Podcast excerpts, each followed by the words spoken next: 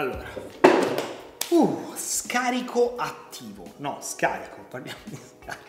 Ok ragazzi, parliamo di scarico. Come vi allenate durante un periodo di scarico? Scrivetelo qua sotto nei commenti prima di andare sul resto del video. Ovviamente mettete una bella iscrizione a questo canale se non l'avete già fatto. Quindi partiamo con questo nuovo video. Allora, prima domanda, mi piace partire con le domande ultimamente. Allora, che cos'è lo scarico di allenamento?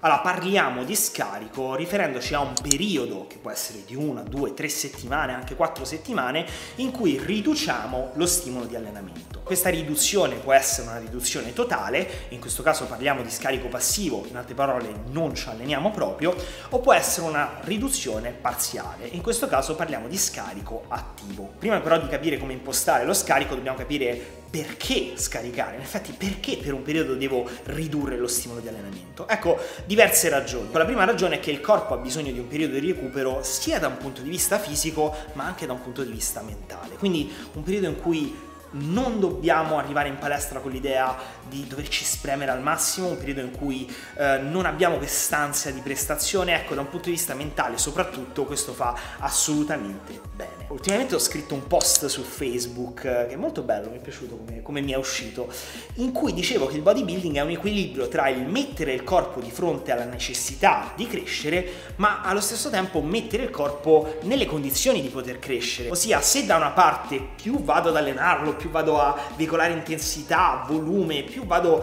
a violentarlo in allenamento, più il corpo sarà costretto a crescere perché c'è questa necessità di far fronte a un determinato stimolo, a un determinato stressor D'altra canto, ovviamente, più vado a creare stress per il corpo, meno il corpo sarà attrezzato, sarà in grado di crescere. Quindi lo scarico fa fronte proprio a questa ragione, ossia se cedo da una parte, ho comunque la possibilità di scaricare e di far stare il corpo un po' più tranquillo, e anche la mente ovviamente, per poter recuperare e sovracompensare. Questo è vitale. Però una piccola finezza, ossia Uh, già da questa panoramica capite come il periodo di scarico, uno scarico d'allenamento, debba assolutamente esserci nella programmazione, però in realtà dovete vederla in maniera un po' più fine. Non è lo scarico che deve essere presente nella nostra programmazione, è la necessità di scaricare. Vi faccio un esempio, proprio perché oggi abbiamo avuto un check con una nuova atleta per il nostro team e lei ci ha detto che prima si allenava facendo 5 settimane di allenamento e alla sesta settimana era la settimana di scarico. La nostra domanda era, ok, ma perché scaricavi alla sesta settimana? Cioè, avevi bisogno di scaricare perché, cioè, voglio dire, proprio alla sesta, precisa, puntualmente avevi bisogno di uno scarico.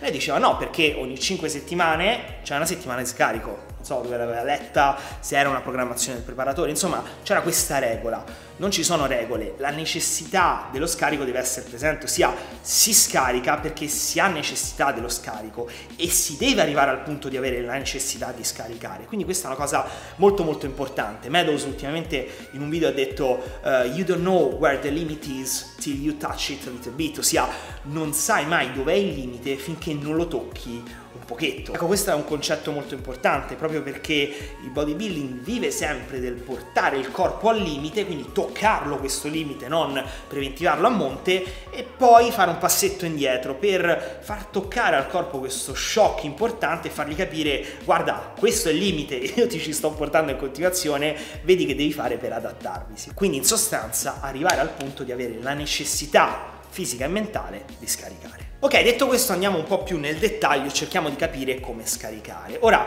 come detto, ci sono due tipologie di scarico di allenamento, uno scarico passivo, quindi non ci alleniamo proprio, proprio, proprio, scarico passivo non ci alleniamo proprio e uno scarico attivo, ossia continuiamo ad allenarci però un po' meno riduciamo lo stimolo.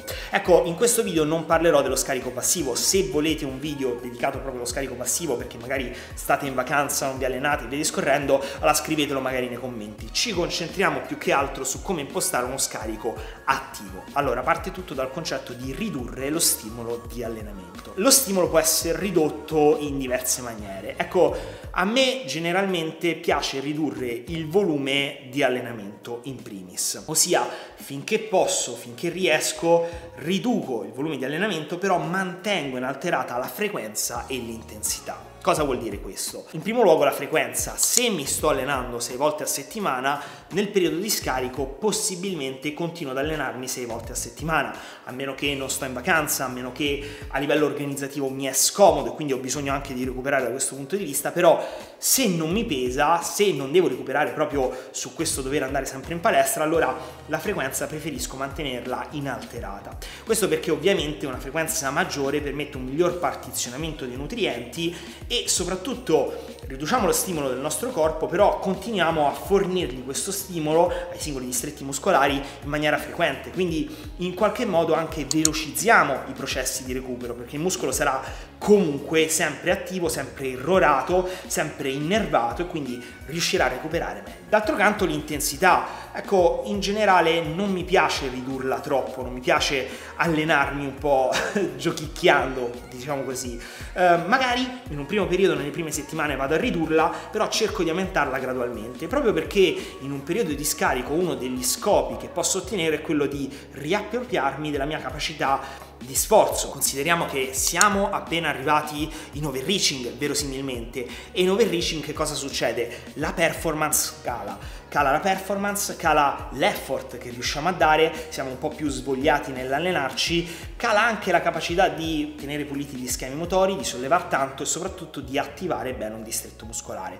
Questo generalmente è riferito alla qualità di allenamento e questa qualità è la prima cosa che dobbiamo recuperare. Quindi ok ridurre l'intensità, l'intensità di carico eh, inizialmente, però subito dobbiamo iniziare a costruire di nuovo una nuova qualità di lavoro, una nuova base da cui poter poi partire. Quindi magari gradualmente di settimana in settimana cerchiamo di aumentare nuovamente l'intensità. Però la cosa su cui soprattutto vado a intervenire è il volume di allenamento, sia in una fase di scarico vado a ridurre sensibilmente il volume. Che cosa vuol dire questo? Nei video dedicati ai singoli distretti muscolari ho dato un range di volume ideale per ciascun distretto. Ecco, ridurre il volume vuol dire stare nel numero più basso di questi range, che vuol dire che se per esempio il petto risponde bene a un range che va dalle 12 fino alle 25 serie allenanti settimanali, allora nel periodo di scarico vado ad allenarlo con 12 serie allenanti, non una in più. Quindi sto nella parte più bassa del mio range. Questo salvo i distretti che sono appena andati in overreaching, ossia se ho fatto delle specializzazioni su singoli distretti muscolari, quindi li ho portati al limite, nel video precedente abbiamo ipotizzato una frequenza di tre volte a settimana sul petto, parlando di multifrequenza e monofrequenza, ecco, se un singolo distretto muscolare mi è appena andato in overreaching, allora questo distretto ha subito un forte shock, una fase di accumulo e avrà più bisogno di recupero. Quindi forse non è il caso di stare sempre nel range ideale, ma è il caso di abbassarci un pochetto. Quindi magari invece di 12 serie allenanti, sempre parlando di petto, sto sulle 8-10 serie allenanti settimanali. Però il volume è sicuramente la variabile che mi conviene di più ridurre, anche perché in questo modo posso lavorare meglio su quella che è la qualità del gesto, quella che è la qualità del lavoro, proprio con un volume basso mi dedico a quelle poche serie allenanti e via discorrendo. Altro discorso trasversale riguarda l'alimentazione. Ora, normalmente cos'è che si dice? Sto in scarico, devo recuperare, quindi mangio molto, mi abboffo perché devo buttare nutrienti per velocizzare il recupero. Ecco, non c'è niente di più sbagliato. Cerchiamo di capire come ci siamo arrivati. L'abbiamo parlato, stiamo uscendo da una fase di overreaching, una fase quindi dove eh, tendenzialmente siamo stressati, la performance è calata, quindi non riusciamo più a gestire bene i nutrienti. Eh, peraltro avviene spesso quella che viene definita la flat line della cortisolemia, ossia il cortisolo è tendenzialmente sempre piatto e tendenzialmente un po' elevato. Quindi se noi buttiamo nutrienti, soprattutto carboidrati, avendo il cortisolo che ha una funzione iperglicemizzante già di suo, continuiamo a buttarci glucosio e quindi si fa il patacchio, un po' come buttare benzina sul fuoco. Il nostro consiglio è quello di rimanere semplicemente semplicemente in normocalorica. Quindi se stavamo in ipercalorica scendiamo fino alla normocalorica, ovviamente calcolata sulla base di un volume che diminuisce di allenamento, quindi un output comunque più basso, se invece stavamo in ipocalorica allora magari saliamo un pochetto fino alla norma. Quindi in una fase di scarico dobbiamo concentrarci sul recupero recupero e non dare ulteriori stress che possono essere un'alimentazione sregolata, troppo alta o anche un'ipoalimentazione. Quindi niente ragazzi, questo è tutto per quanto riguarda il video sullo scarico. Io vi invito a guardare il video che magari vi linko qua sopra, eh, riguarda il mio allenamento di petto a Copenaghen, che è un esempio di come io imposto un allenamento in scarico, in questo caso sul petto. Quindi vedete che cosa intendo quando parlo di volume tendenzialmente ridotto, ma intensità percepita comunque abbastanza alta. Quindi questo è tutto per quanto riguarda questo video, vi invito a iscrivervi sulle nostre pagine, quindi la pagina Facebook, il canale YouTube e il gruppo Facebook per partecipare ai nostri sondaggi, seguirci su Instagram e con questa vi rimando al prossimo video che tratterà della bigiornaliera, ossia ci si può allenare due volte lo stesso giorno? Ebbene sì, e vedremo come.